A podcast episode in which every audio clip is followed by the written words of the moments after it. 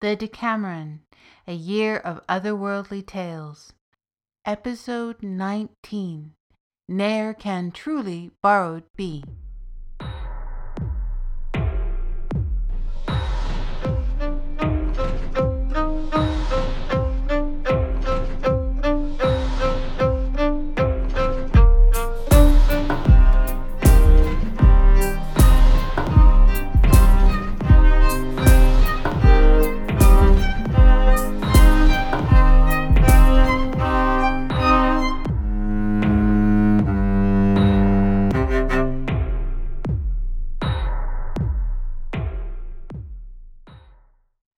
She wants to go home, Jack said simply when he met up with Lukas and Isabel two days after his meeting with Mara. Don't we all? Assuming we have one to go to, Isabel replied. But travel is pretty difficult right now for everyone. Lukas was excited. She made a mistake and didn't leave an escape route, and that means, magic or not, she's not necessarily a whole lot more powerful than we are. But she has magic, Isabel persisted, which she doesn't seem to be able to use here, at least not in the app, Jack continued, careful not to actually name Moot. I think we need to ask ourselves why that is, Jack went on. Other than the text based virtual nature of this world, something is keeping her in check.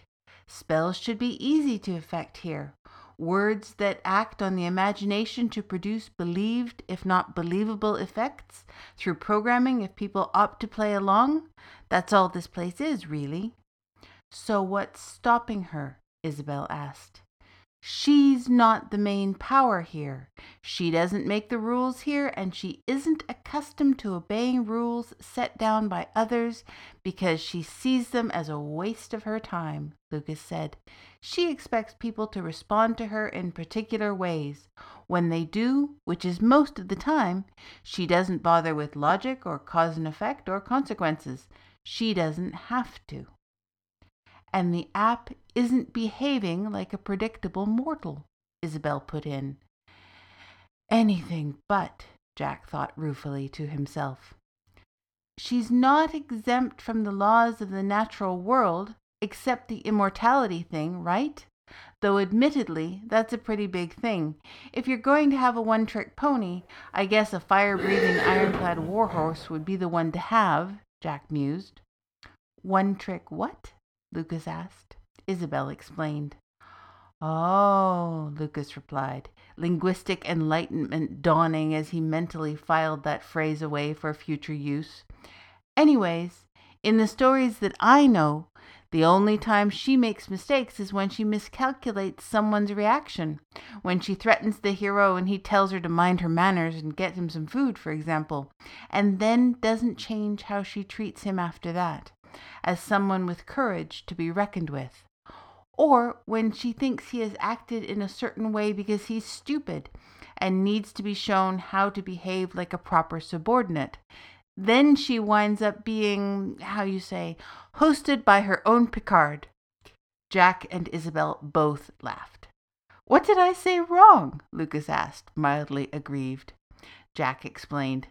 The phrase is hoist with his or her own petard, and the reference is Shakespeare, not Star Trek.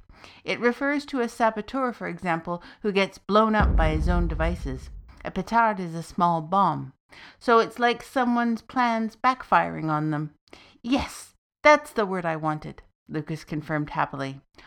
Oh, and she's not immortal, by the way, he added offhandedly. She's not? Jack asked incredulously.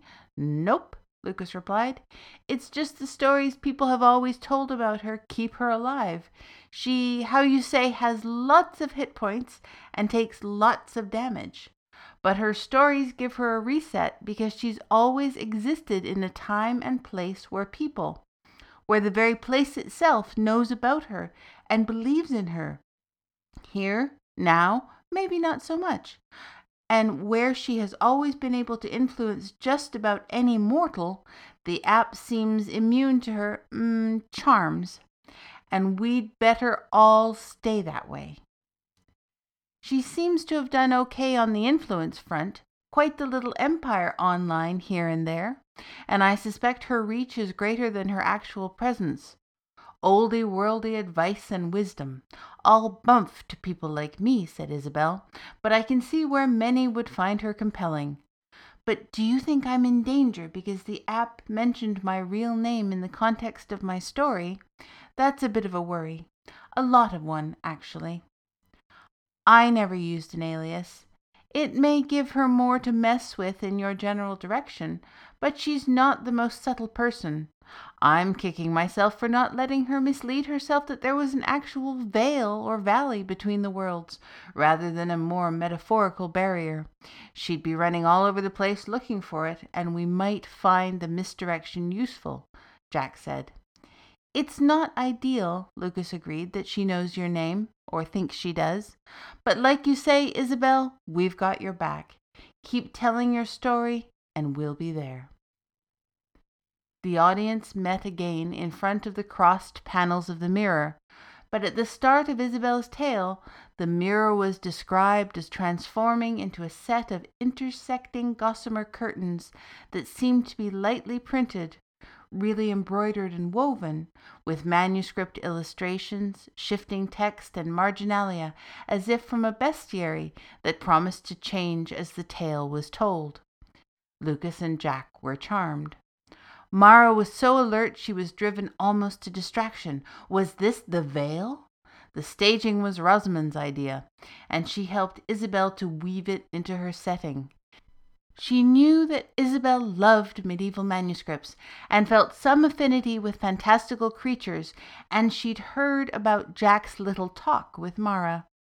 Some souls the gentlest tales wrapped in gossamer, Rosamond reflected. Others, such as they were, deserved to get stuck and stew for a bit.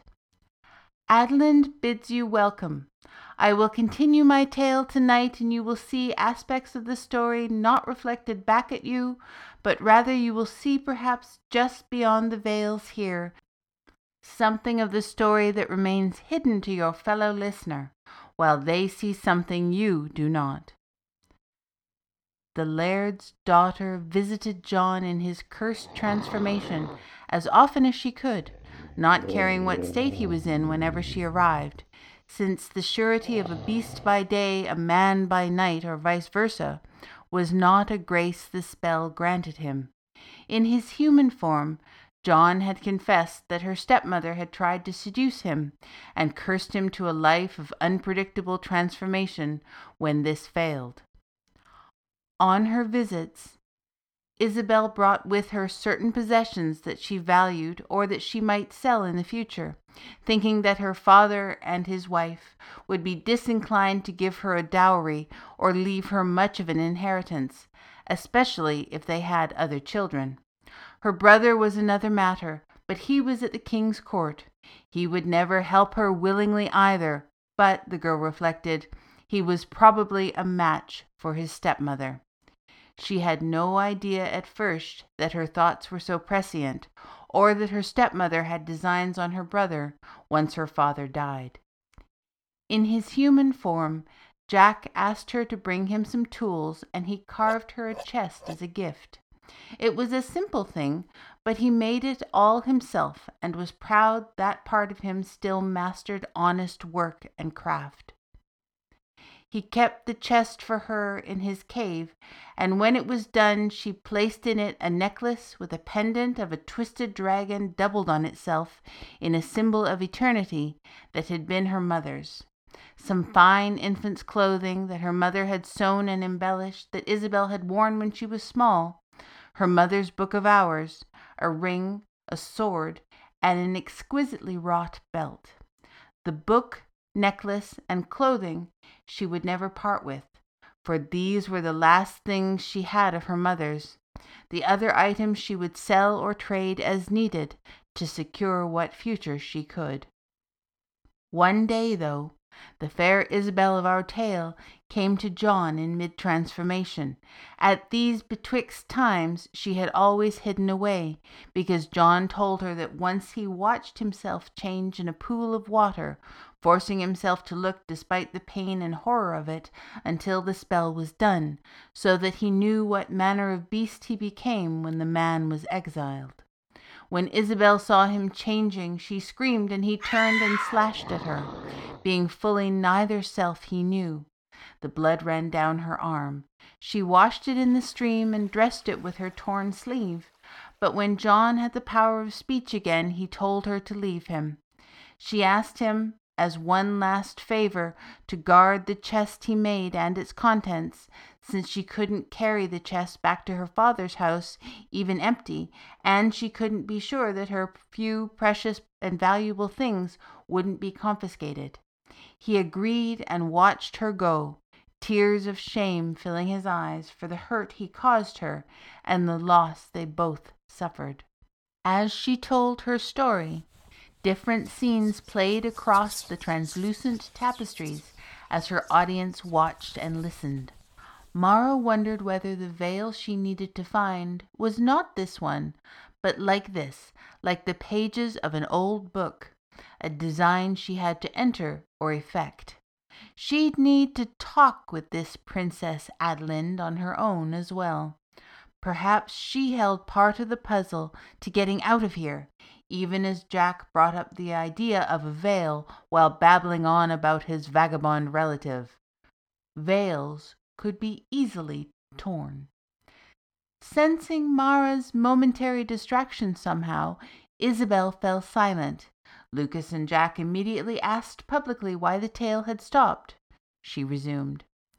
When his daughter returned home, her father looked at her injury and so influenced by his heartless bride as to always think the worst of her, he accused her of some misadventure with a lover.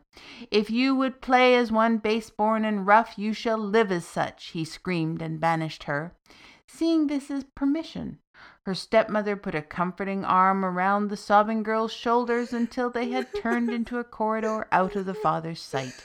Then she dragged her away to a crag above the outcrop on which her father's stronghold sat. Her stepmother tied her to a wind battered tree and cursed her. The girl's hair grew long and bound her more securely than any chains. Her body lengthened and became covered in roughened scales. Her breath and skin were both venomous. No wings, worm, her mother called gaily. Wouldn't want you to fly away. You shall remain in this form until the king's son comes over the sea and kisses you thrice of his own free will. That's what it will take to borrow to change thee, and so thou canst never truly borrowed be. And since the king's only heir is now his foster son, your brother, it's perfect. So great is your brother's fame, I'm sure killing a dragon will only add to his glory. He hates you, you know. I shall ask his father to call him home. A description of the stepmother's deceit played out in the different parts across the silken screens. The company gasped, including Mara, who admired the stepmother's perfidy. Incest or the implication of it was not her thing, but mortal marriage was little more than the public acknowledgment of the inevitable outcome of lust, with a little ritualized mumbling, as far as she was concerned. So who was she to criticize someone who turned her cap towards a stepson? And to make him a rake and a murderer of his own flesh and blood into the bargain? Masterly. There were only a few old stories from her old country that delved into that kind of darkness. Perhaps it was time to get reacquainted with them. Isabel pressed the hotkey. Four of clubs. Still her turn. Mara's normal jealousy when someone else had the floor evaporated. She was intrigued by this story as much as the others were and when she talked to the princess alone, she would ask, ever so sweetly, whether she had a brother. Yvonne pleads, You can't leave us hanging on the windswept crag like this, my lady. Please go on, if you can, Lukas asked. Jack and Mara concurred, if the storyteller was up for the telling. Isabel agreed to finish her tale. The scar on her arm began to hurt, and her free hand went absent mindedly to the pendant at her throat. The Deckameron, A Year of Otherworldly Tales, is an original work by Seana Kozar, all rights reserved.